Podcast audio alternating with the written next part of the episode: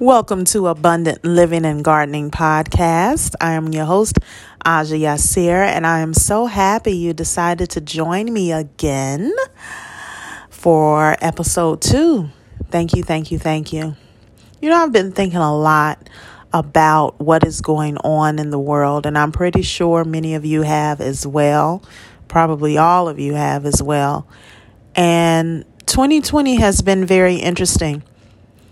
I won't jump on the bandwagon and say it's trash or 2020 uh, was garbage. So many beautiful things have happened this year. But this is December 2020, and I'm looking over everything and I'm looking at how people are still running around afraid and looking at real estate trends. I have noticed that more people are looking to move into rural areas or maybe have already moved into rural areas. And I've actually, you know, been thinking about it myself.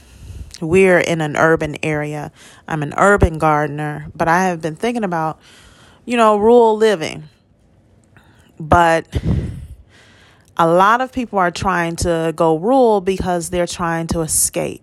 Or some people may authentically want to grow their own food, raise their own livestock, and kind of live a bit more free than you can or than they think they can in an urban area.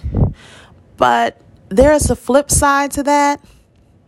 It's like the saying goes if you can't handle making a $100,000 a year, how are you going to handle making a million dollars a year?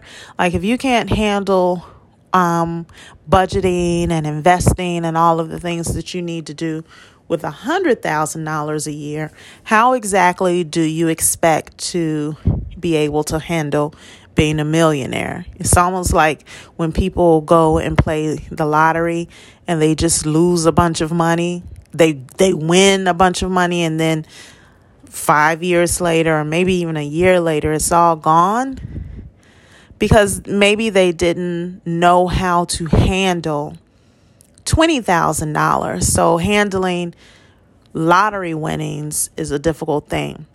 And so, how does that translate to gardening? I think that if you have issues with handling growing food in an urban area, just your house, maybe your apartment, maybe you should not think about rural living right now. Okay? Because people are buying property in rural areas. They're city dwellers buying property in rural areas. And what's happening is that the value of land is going up and it's actually going to push impoverished rural people out. And here come the city dwellers who may not even know how to handle acreage. They're coming in and they're buying land that they probably don't know how to utilize. Okay, so that's an interesting thing because when you think of rural America, you think, uh, unfortunately, there's a lot of poverty in rural America, but there's a lot of, well, poverty as in cash poor. I don't think you can have too much poverty if you have a lot of land. I really don't. But if you have you you're dealing with people who may be cash poor but do know how to work the land to an extent. If you're a city dweller and you haven't even managed how to work your land around your home or even your balcony at your home, maybe you can start there. So that is the thing because when everything settles, when everything settles and you know things are going back to they'll never be normal, quote unquote, again. But when things go back to what we thought was normal, or as they get closer to what we think of as normalcy, the reality is going to set in, and people are going to realize that most people are going to live in urban areas. That's just how it is. Most people are not going to live in rural areas. Land is spaced out, People in urban areas are used to being close together. It's just not going to happen. You're going to have a small percentage of people living rurally. You're going to have most people living in urban areas. So, what can you do right now to build resiliency at your home right now? I mentioned this on the previous episode, but my family bought, my husband and I bought a house in Gary, Indiana that had been sitting for about 20 years. And we converted the front yard, side yard, and backyards into growing spaces. That's an option. Um, you can actually, even in an urban area, some people grow, some people um, take care of bees, and some people take care of poultry. We don't do any of that here. First of all, we don't eat chicken, we don't eat eggs. So we don't have a real need to raise chickens and bees. I have a issue right now with handling bees, honey bees that is, because we are in an urban area. There aren't many people who grow flowers or um, there aren't many people who are intent on building habitat for the bees. So, if we have honeybees, they're going to be competing with our native bees, and that's something that I don't want to do. I don't definitely don't want to do that right now. So our focus is just growing food. We do mushrooms, we do medicinal herbs, and we do food. So if you are in an urban area, I'm going to give you a few guidelines on what you can do right now to build resiliency in your neighborhood, in your community. First, observe. You're in a, a, a house, you haven't grown anything yet. Observe. Look at your landscape. Look and see what's growing outside of grass. Do you have dandelions? Do you have clover? How are the pollinators already interacting on your land? You want to observe where's your light, where your microclimates. A microclimate is some is is a different um climate you know in in different areas so if we're in a house we're going to if we're in a house and I'm working on the garden, there are going to be different areas of the garden that may be cooler, that may be warmer, they may have more shade. So you want to take that into account as well. Observe that. Observe water, rain. Where is the rain settling? Do you have rain settling settling at your house? Do you is your is your soil clay. So is the water just raining and just sitting there? Or do you have sand? Gary is actually a city that's built on sand. So if you have sand you know the water is going to go straight through. So your first step is just to observe. Observe and see what is going on. A lot of people when it comes to okay gardening and and things like that they just want to start putting in raised beds or they just want to start growing something. And I understand that, but you need to observe first. Your second step is going to be decide where you're going to plant things, what you need to plant. That's your second step to sustain your family. Don't go out and start growing things that your family does not like. If your family hates Brussels sprouts, don't waste your precious real estate because if you're in a small home, land, you're not in a hundred acre farm. If you're in a one tenth of an acre, you can't afford to waste space on food that your family isn't going to eat. So decide what you're going to grow.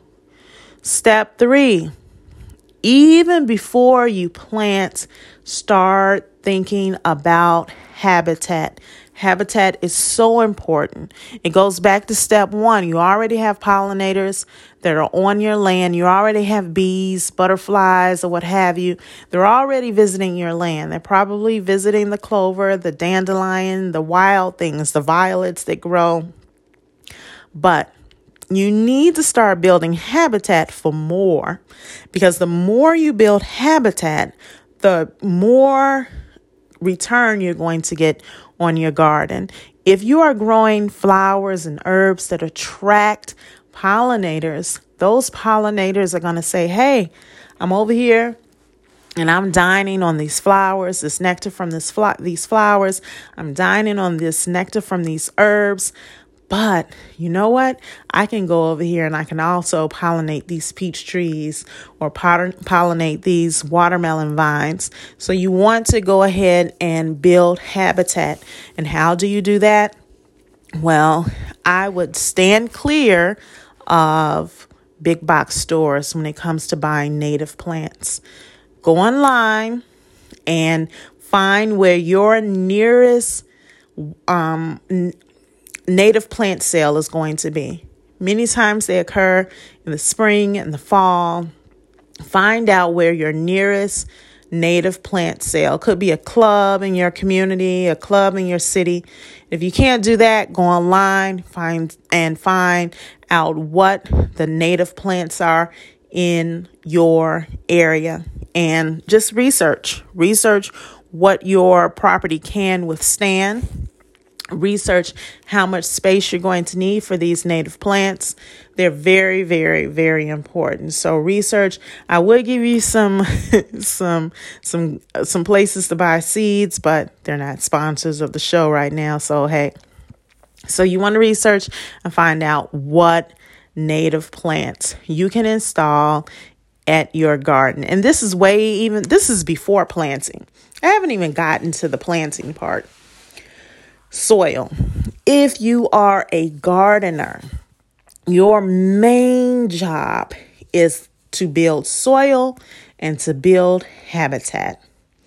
Soil is so important. Get your soil tested. If you're in an urban area, you probably have to deal with, excuse me, you probably have to deal with contaminants in the soil. So find out if you have heavy metals in the soil. Find out if you have any dangerous contaminants in the soil and and take it from there.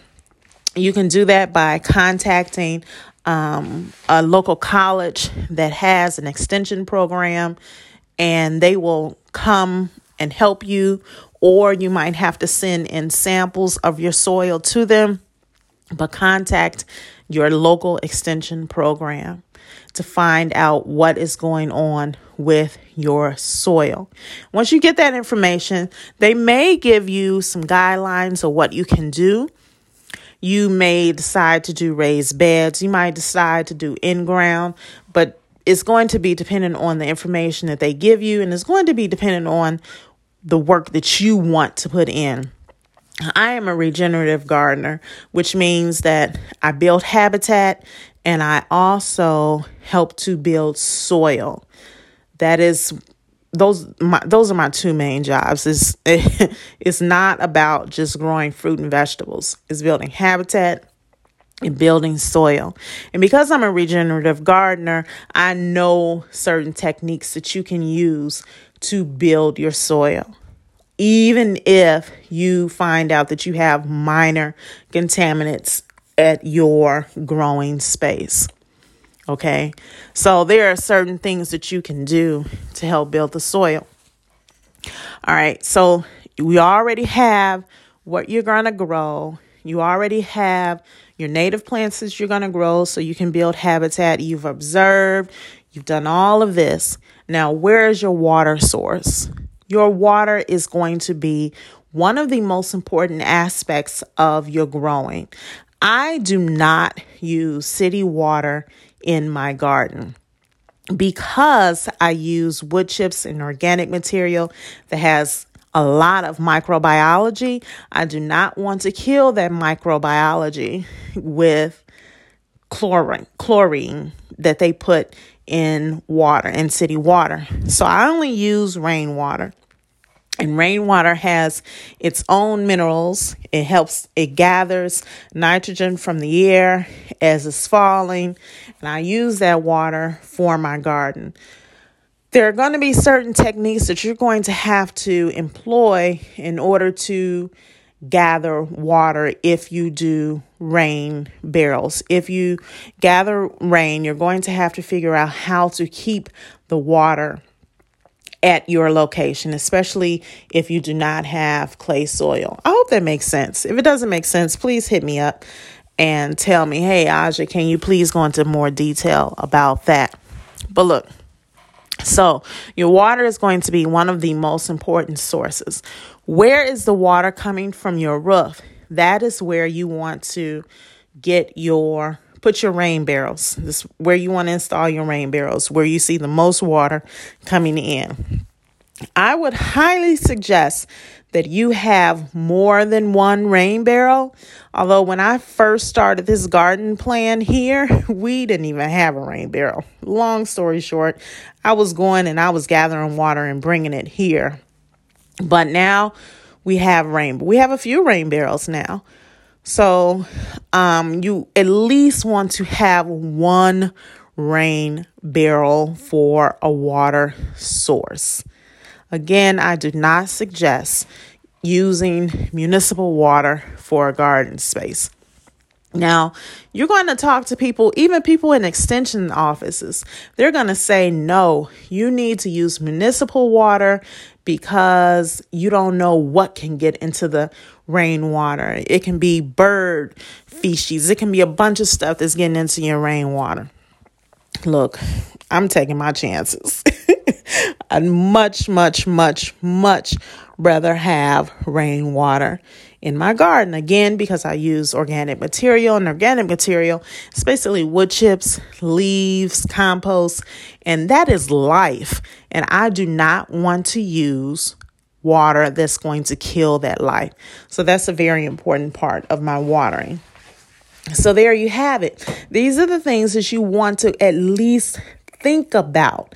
Because if you're in an urban area, realize that it is going to be more and more and more important for us to build resiliency in urban areas, not just rural areas. If the if rural people can handle having 100 acres, let them handle having 100 acres. You start right now with your space what you have right now. And then maybe you may be able to progress and get some acres. But start with what you have right now. Those are my steps. Also, here's another thing. In order for us to build resiliency, we can't do it alone. Our neighbors are going to have to chime in. So your neighbors may be growing tomatoes, you may be growing eggplants, then you can trade that food.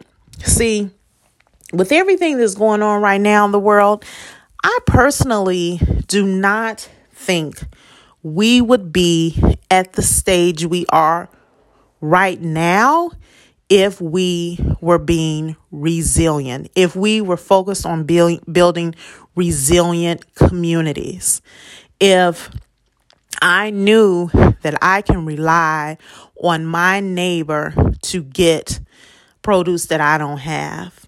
You know, if I'm growing apples and I'm able to trade persimmons, and then the person across the street is able to give me walnuts or pecans, and we're trading like that, we are building resiliency. We're not caring about the stores being out of just basic food necessities because we've built that resiliency here. And not only do you build resiliency with food, but you also build economic resiliency. Because if everybody is growing food in your neighborhood, there is really no reason for people to go hungry. I don't care if the stores are out of food. There is no reason for people to go hungry if we build resilient communities growing our own food. And from resilient communities of growing our own food, we can build commerce because I don't have to just trade and barter food. I can actually grow a business from the food that I grow. If I grow grapes, I can make wine. If I grow any kind of fruit, really, I can make wine. I could do kombucha. I could do jun. I could just, I could do sauerkraut. It's so many things that you can do to build business. You can start a tea company. So many things that you can do. So that's all I really have to say right now. It's really late at night, way past my bedtime. And I want to say thank you so much for joining Abundant Living and Gardening Podcast. Please subscribe, rate, and review. And I'm going to come back next time with some recipes. We talked about gardening, how to um, think about setting up your garden. Now, let's talk about some recipes. If you've already started a garden, what can we do right now with the things that are in our garden? All right, have a great one. Talk to you next time.